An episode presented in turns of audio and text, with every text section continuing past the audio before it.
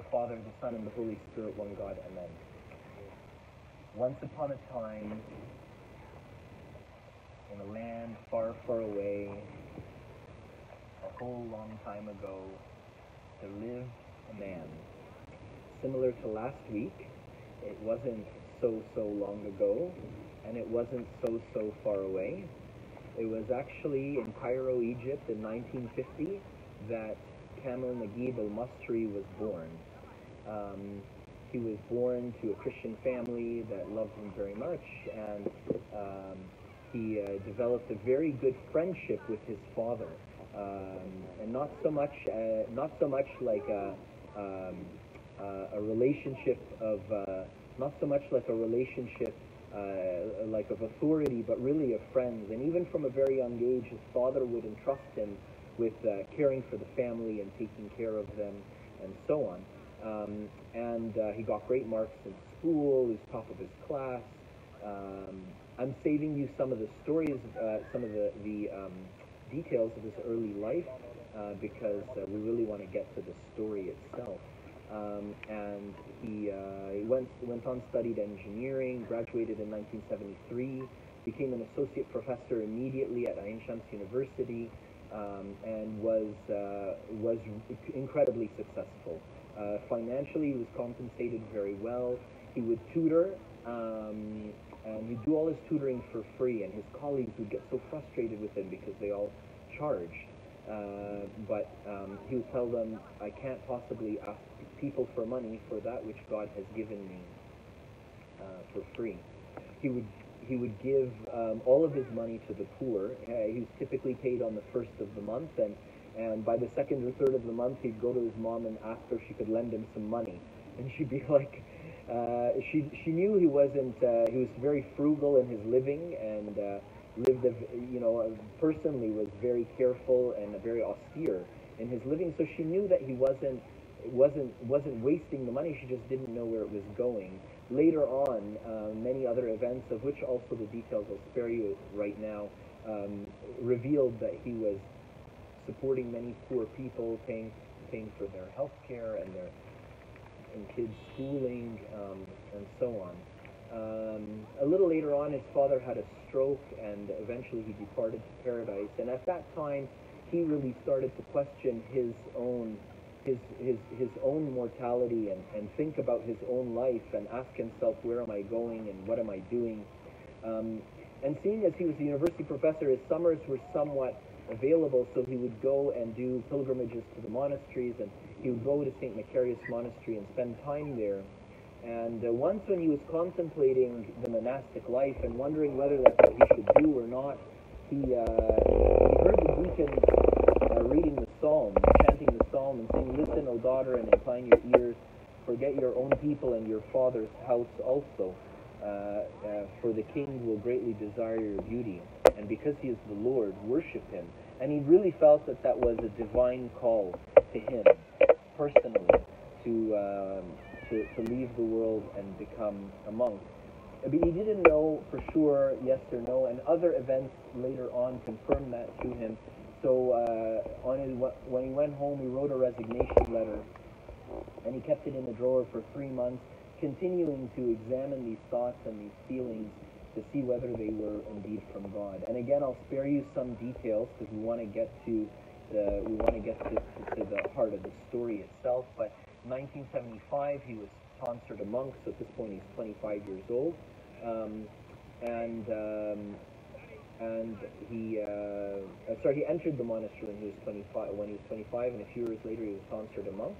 Um, and uh, he became the the errand man of the of the monastery. So the abbot would send him on various different missions to go and collect things and get things, deliver things, pick things up by the needs of the monastery. Um, and uh, just to give you a little bit an, an idea of, of his character, uh, because it will inform us a little bit in, in the, the latter in the next part of his story.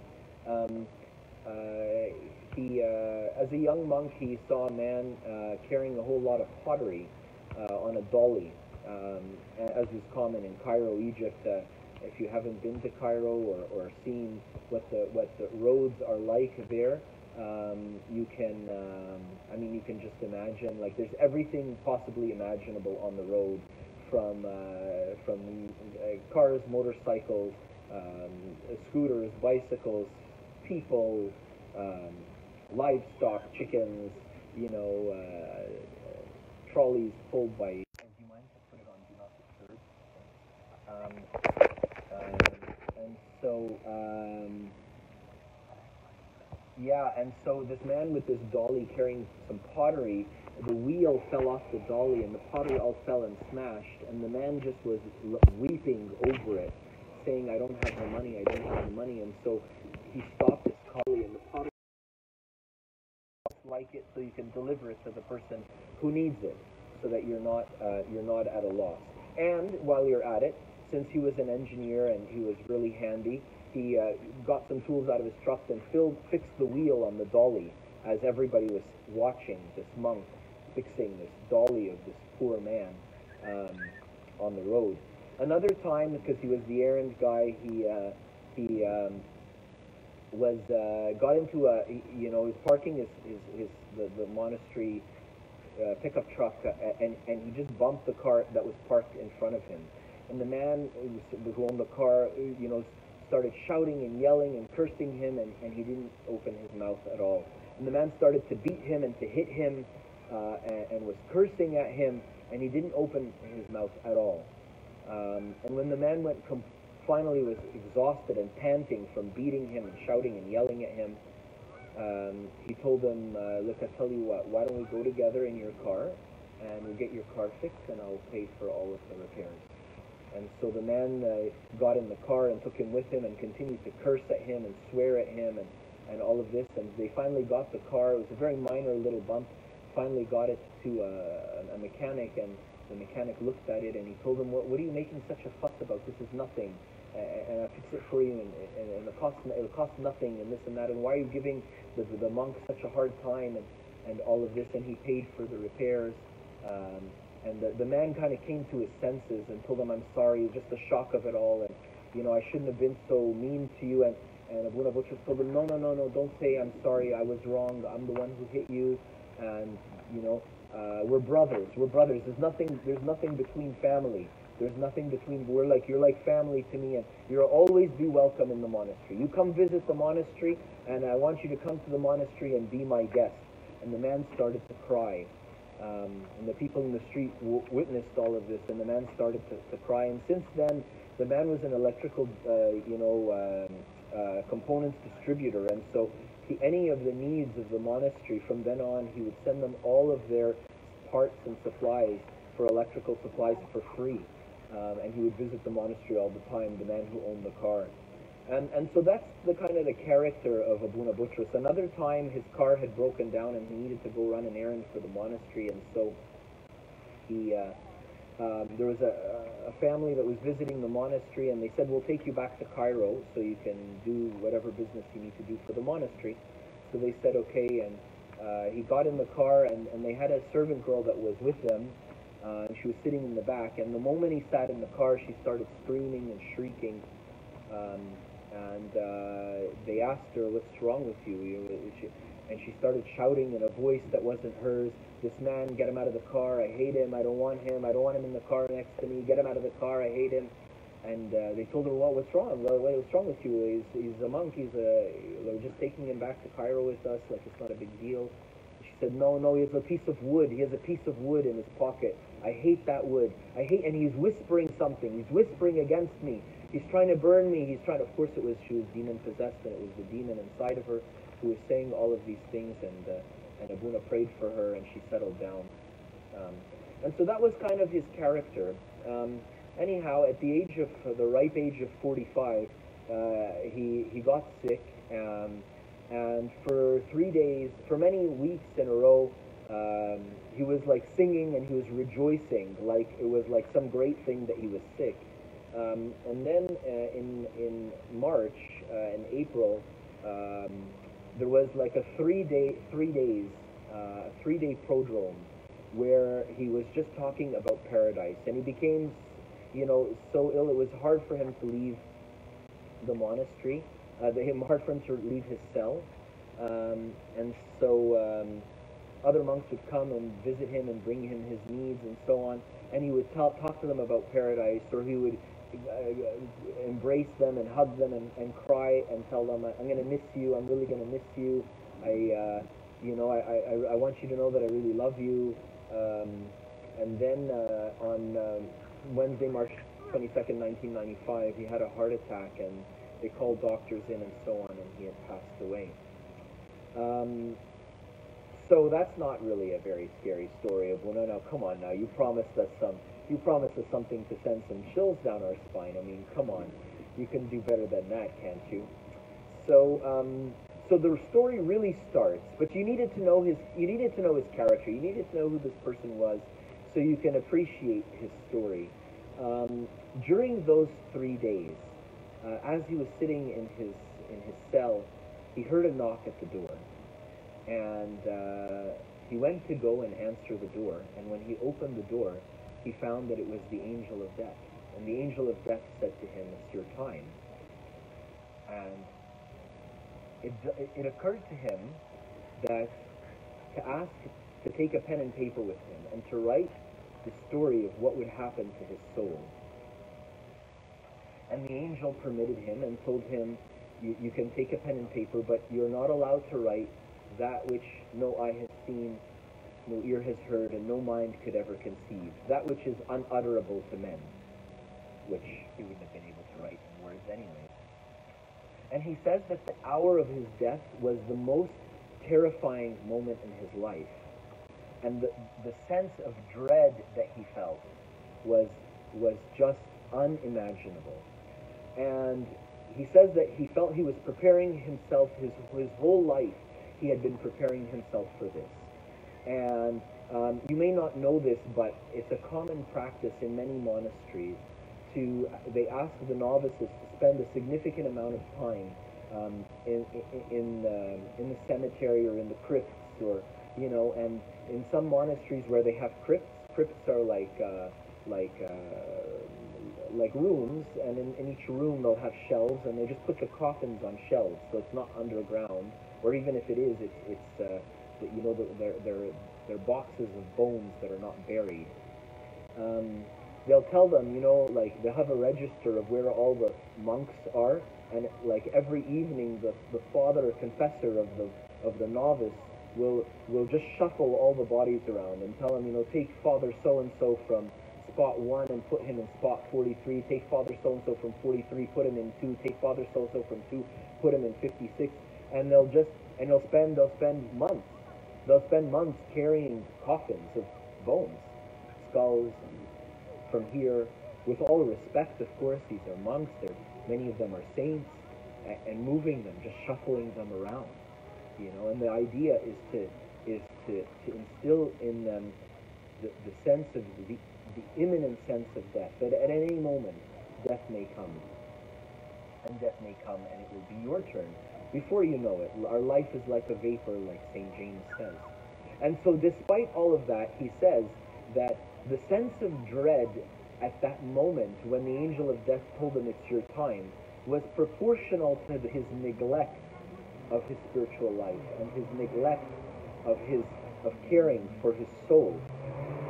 So if if Father Butros is saying that that moment was of the greatest dread of his life, uh, well, what do I have to say about me? What do I have to say for myself? And all of a sudden, he had an overwhelming sense of two very real and, and opposing truths of um, his sins on the one hand, uh, and, and, and all of his neglect of his spiritual life and his neglect of doing good and, and all of the things, good things he could have done but he neglected to do on one, the one hand. And on the other hand, the virtues that the Holy Spirit had developed in him, the intercessions of the saints and the angels, the good deeds that he had done. One leading him to despair, the other leading to him to, to hope. And it's like the two, the hope of paradise and, and, and the despair of eternal damnation were so clear before him, they were like tearing him apart. And all of this, he was still in, in, in the flesh. And, and he looked around in his cell to see what else he would want to ask to take. And he says, in that moment, it's like everything around me became of, of worthless value. And he said in that moment, I couldn't think, or he wrote, I couldn't think of a single thing that could have any potential value to me. And there was, there was really nothing that I could think of that I, that I would want to, to, to take, um, to take with me.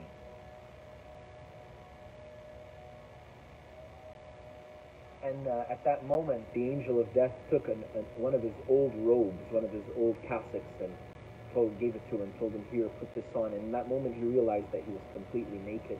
And he put that old cassock on. And he began to feel like, like he was getting squeezed through the, the, the narrow neck of a bottle. Um, and he realized that his soul at that moment was leaving his spirit, his, his spirit and his soul were leaving his body, and that it's like it's like he was getting, and and, in that moment he felt like he, he was he was he had been released from something that was really really tight and constricting him, and he was released into the open expanse. Um, and in, in, in, in that moment, he felt like the entire, you could see the entire universe, and it was just like a, like a drop in the palm of the Creator, and it was something so incredibly small. As his body fell to the ground, and with a thud, um, the other other monks came rushing in, and, and all of a sudden he could see, he could, like he could see their thoughts, he could hear their thoughts, and and one of his his friends was overwhelmed with sorrow for him, and another saw him, and and, uh, and, and thoughts of contrition entered his heart, and he he ran immediately. He ran out, at the, at realizing that his death his death would also come soon, and he ran to his cell to go and repent. And another monk who had sort of been his rival was was uh, you know happy for him, but also sad that that you know Abuna Butros beat him to it, um, and he, he, he beat him he beat him to the, to paradise. Um, and each one of the monks, he could see what they were thinking, and all of their thoughts seemed so trivial to him. And the monks who, who loved him, and the monks who hated him, and it all seemed like nonsense to him. It all seemed like uh, like something so so so meaningless. And the angel of death told him, Now is the time. Now is the most terrifying moment ever of your crossing over from this life into the next. Um, and he says it was the most horrid experience any human could ever could ever undergo. And in that moment, he looked around him and he could see he could see the demons um, all around him. He could see the demons uh, gathered uh, gathered all around him, and one of them seemed more mighty than the others, and there was an arrow going through his head, and his beard was plucked out, and he looked, and and, and in that moment he saw a hatred in him, in that demon towards him. And the scariness of this story is that it's a, this is a true story. Now, whether it's allegorical or not, whether it's whether it's symbolic or, or, or not, the, the the truths in it are true and certified by many by many others. I mean, whether it's factual or not is is up to you to decide. Um, but these are these are the notes that that Father Butros wrote of his of his departure, and he sees this demon who is he recognizes him and and he realizes he, he realizes that he's he's rec- he recognizes knowing this demon from his whole life since since his his baptism um, and since his renunciation of Satan. It's like this is the demon that decided that decided to take his renunciation personally, you know, and um, when he renounced Satan um, at his baptism. Um, and he sees other demons gathered all around with, with all kinds of snares and traps to catch him. And at the same time, he sees angels. And the angels are gathered around as well, and they're fiery, and they're simple, and, and they only speak in praises and hymns and they were gentle. And he recognized one of them also in particular. And, and when he noticed him, he noticed that this that this this angel he recognized and he felt very close to him, like he had a really close bond with him, like he had known him for his whole life. And that was his, his guardian angel. And the angels outnumbered the demons, but he was still terrified, despite the fact that the angels were more.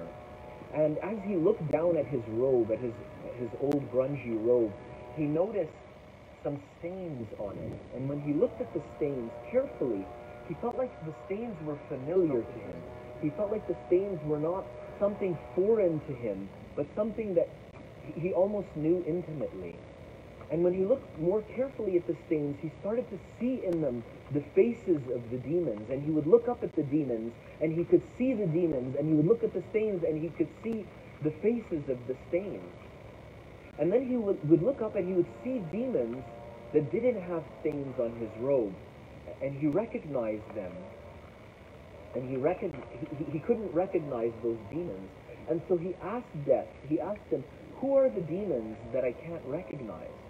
And he said to him, Those are the demons that, that tried to tempt you, but they weren't successful. Or they tempted you and you offered a sincere repentance, and you really expelled them from your life. At the same time, he saw another soul, which also death had collected at the same time, and was traveling with him. And when he looked at the robe of the other soul, of the other soul, he noticed that there were less stains on that man's robe. And he regretted so much that he had not repented more. And he felt that, look, it was, would have been possible for me to repent more. It would have been possible for me to reject temptation more and to live a more righteous life. It was possible because this other man was more righteous than me. And he has less stains on his robe than me. But he also had some stains. And, and at that moment, all of a sudden, he saw to the west like doors opening with a slam, and shrieks and howls and, and suffering and agony, and people screaming in torture and pain coming from there. And, and he looked, and the only thought that could, could fill his mind at that moment, could fill him at that moment is, is, oh God, please don't let me go there. Like the, the deepest repulsion in him to, to, to never be there, to, to be to, to push everything away. And in that same moment, as he felt so utterly, deeply repelled, he saw doors open gracefully in the east, and he could hear the same chanting of the angels coming from the east, from that door in the east, and he recognized that to be paradise and Hades. And in that moment of his recognition of that, he could see the stains on his robe, like pulling his robe, like puppet strings, pulling him, pulling him, pulling him, pulling him towards Hades. And he didn't know what to do. And, and he could see that the other soul, the same thing was happening, but not with not at the same rate, not at the same pace as him, as he was pulled, being pulled by all these puppet strings. And, and, and, and the demons were cackling with laughter, and the angels were standing around. And it's like he was looking to the angels, like, do something, stop, save me. And as he was getting pulled and dragged towards Hades to the shrieking and the torture, he screamed in a last ditch effort, Lord Jesus Christ, where is your salvation? Where is your redemption? Who is without sin even if his life were, were but a single day? Who could possibly, who could possibly have lived in righteousness? And the Lord Jesus Christ appeared in that moment. And he looked to, the Lord, and he said to the Lord Jesus, save me. And the Lord reached out to him, and he said to him, Yes, I will save you. And he took the gown off of him, off of Abuna Butros. And the Lord was, was, was in a garment of light, glowing in, in in the, the angels were glowing like with white light, but the Lord Jesus was glowing in a golden light, golden light like the sun. He said it was it was brighter than brighter than the sun, and yet was was was, was not blinding him. And the Lord took his robe off of him, and the Lord took his robe, glowing in, in perfect and golden light, and put it on Abuna Butros. And the Lord Jesus Christ put the old grungy stained robe on himself. And the stains just slipped off of the Lord, as though the stains were, were, were, were oil and water just slipping off. And the demons who were pulling got sucked into Hades. And so Abuna Butros quickly looked over to the other soul, more righteous than himself, and saw that he was still, the other man was still being pulled into Hades. And so he said to him, Quick, quick, call on the Lord, call on the Lord, he will save you. Call on him. And the other soul looked to Abuna Butros and said to him, Lord? What Lord? What did you speak of? He said to him, Quick, call on Jesus. Call on Jesus Christ. He will save you. And the man told him, Who is this Jesus? I don't know who you're talking about. And in that moment, his soul got sucked into Hades.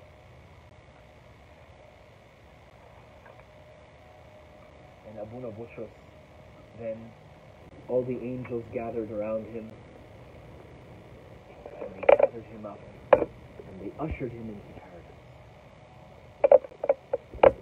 As he, as he entered paradise, he says, This is something of which I cannot. This is something of which truly it is true. No eye has seen, no mind has heard, no mind could ever, no, no, no mind, no ear has heard, no mind could ever conceive. Truly, truly, I don't, I don't even know what to say if I were to try to tell you about it. And as the angels were gathering him and taking him through paradise, he started to recognize, he started to recognize people that he knew in paradise. He started to recognize saints that he had loved and saints that he saints that he had loved and saints that he had um, he had prayed to all his life and asked for their prayers and their intercessions. And uh, he says he, he would see the great ascetics who spent so much of their life fasting and their, their stomach was just glowing with light. And he saw the great martyrs um, who had been beheaded or, or tortured. Or, like think of like like Saint James the Mangled, a, a Persian saint who they uh, they they they they cut off his his his members like joint by joint. You know, every day they'd go and chip off another piece. You know, in, in, in trying to convince him to recant Christ. And like a saint like that, all of all of his joints were glowing with light. And he saw each saint, whatever they had given, whatever they had offered as a, a love offering to Christ, was glowing with light. And truly, truly, it was true that even a, a glass of, of water, of cold water, offered to someone in the name of Christ, in the name of a disciple, did not lose its reward. And the Lord had proved himself to be faithful, to remember every offering of love that the saints had offered. And of course, the moment came where he thought of himself, well, well, what about me? What glory am I sharing with Christ in, in this place of glory? And he looked down at his robe that had been, the, on the Lord Jesus Christ, had been glowing all in light, brighter than the sun. And on him, was just, there was one, he says, there was one thread. There was one thread going around the robe that was glowing with light. But the light coming from that thread, he said, was so bright, it was blinding. And he was, he was so happy to have at least that thread, just a thread of gl- glowing and shining with light as his love offering, what he offered to Christ. And he saw St. Mary, and she was glowing in white light, all in white. All of her was light. And he realized, truly, truly, truly, truly, she is the mother of light. And in his joy, he, he, he was overwhelmed with joy. And he says that the joy he experienced in that moment was more than all of the dread that he suffered in that crossing over time between when his soul left his body and when and when he and when he found himself in paradise. And then he found himself standing with the Lord Christ. And the Lord was revealing to him mysteries and wonders and things from before time began. And he was just rejoicing in awe of the Lord and in awe of his of his goodness. The Lord looked at him with a smile and he told him, but Butros, my, my son, now is not your time. He said what? What do you mean? And he says to him, you have to go back for your brothers. Just for, just for a very short time. Just for a very short time, you have to go back. He said, but, but I can't leave here. And he says to him, no, now you have to go back for a short time. And then you will come back to me for good. And in that moment, in that moment, the Lord Christ put his hand on him. And in that moment, he woke up. And he found that he had been sleeping on his desk in his cell. He looked around his cell. There was nobody there. No saints, no angels, no demons, nobody. Just his empty cell. And he thought to himself in that moment, paradise is as beautiful as it is, as I saw it to be. And if death is as terrifying as I experienced it to be, let me repent now while I can. And in that moment when he stood up to pray and to offer a deeper repentance, a more genuine repentance, a, a, a, a more sincere repentance, a, a more true rejection of the temptations which had tempted him. In that moment that he stood up to pray, he looked down at his desk and he found his notes. And everything from his dream was there in his very own handwriting. And he realized that this could not have been a dream. He could not have been just asleep because his notes were there. So he, remember, he was sick, so he called for the abbot, and the abbot came to visit him. And he shared this with him. And the abbot told him, let us pray. Let us pray and, and see what this, what this truly is. And let us decide what we should do. And so a day passed, another day passed, and then the abbot decided to gather all the monks.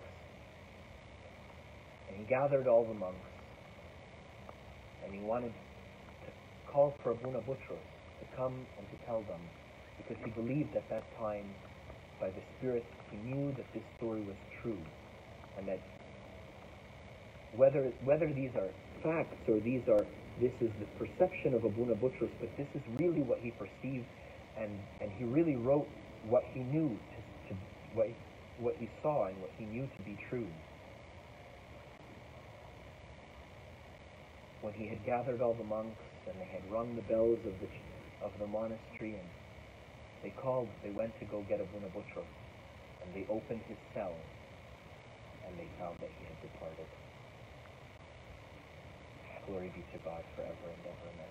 Amen.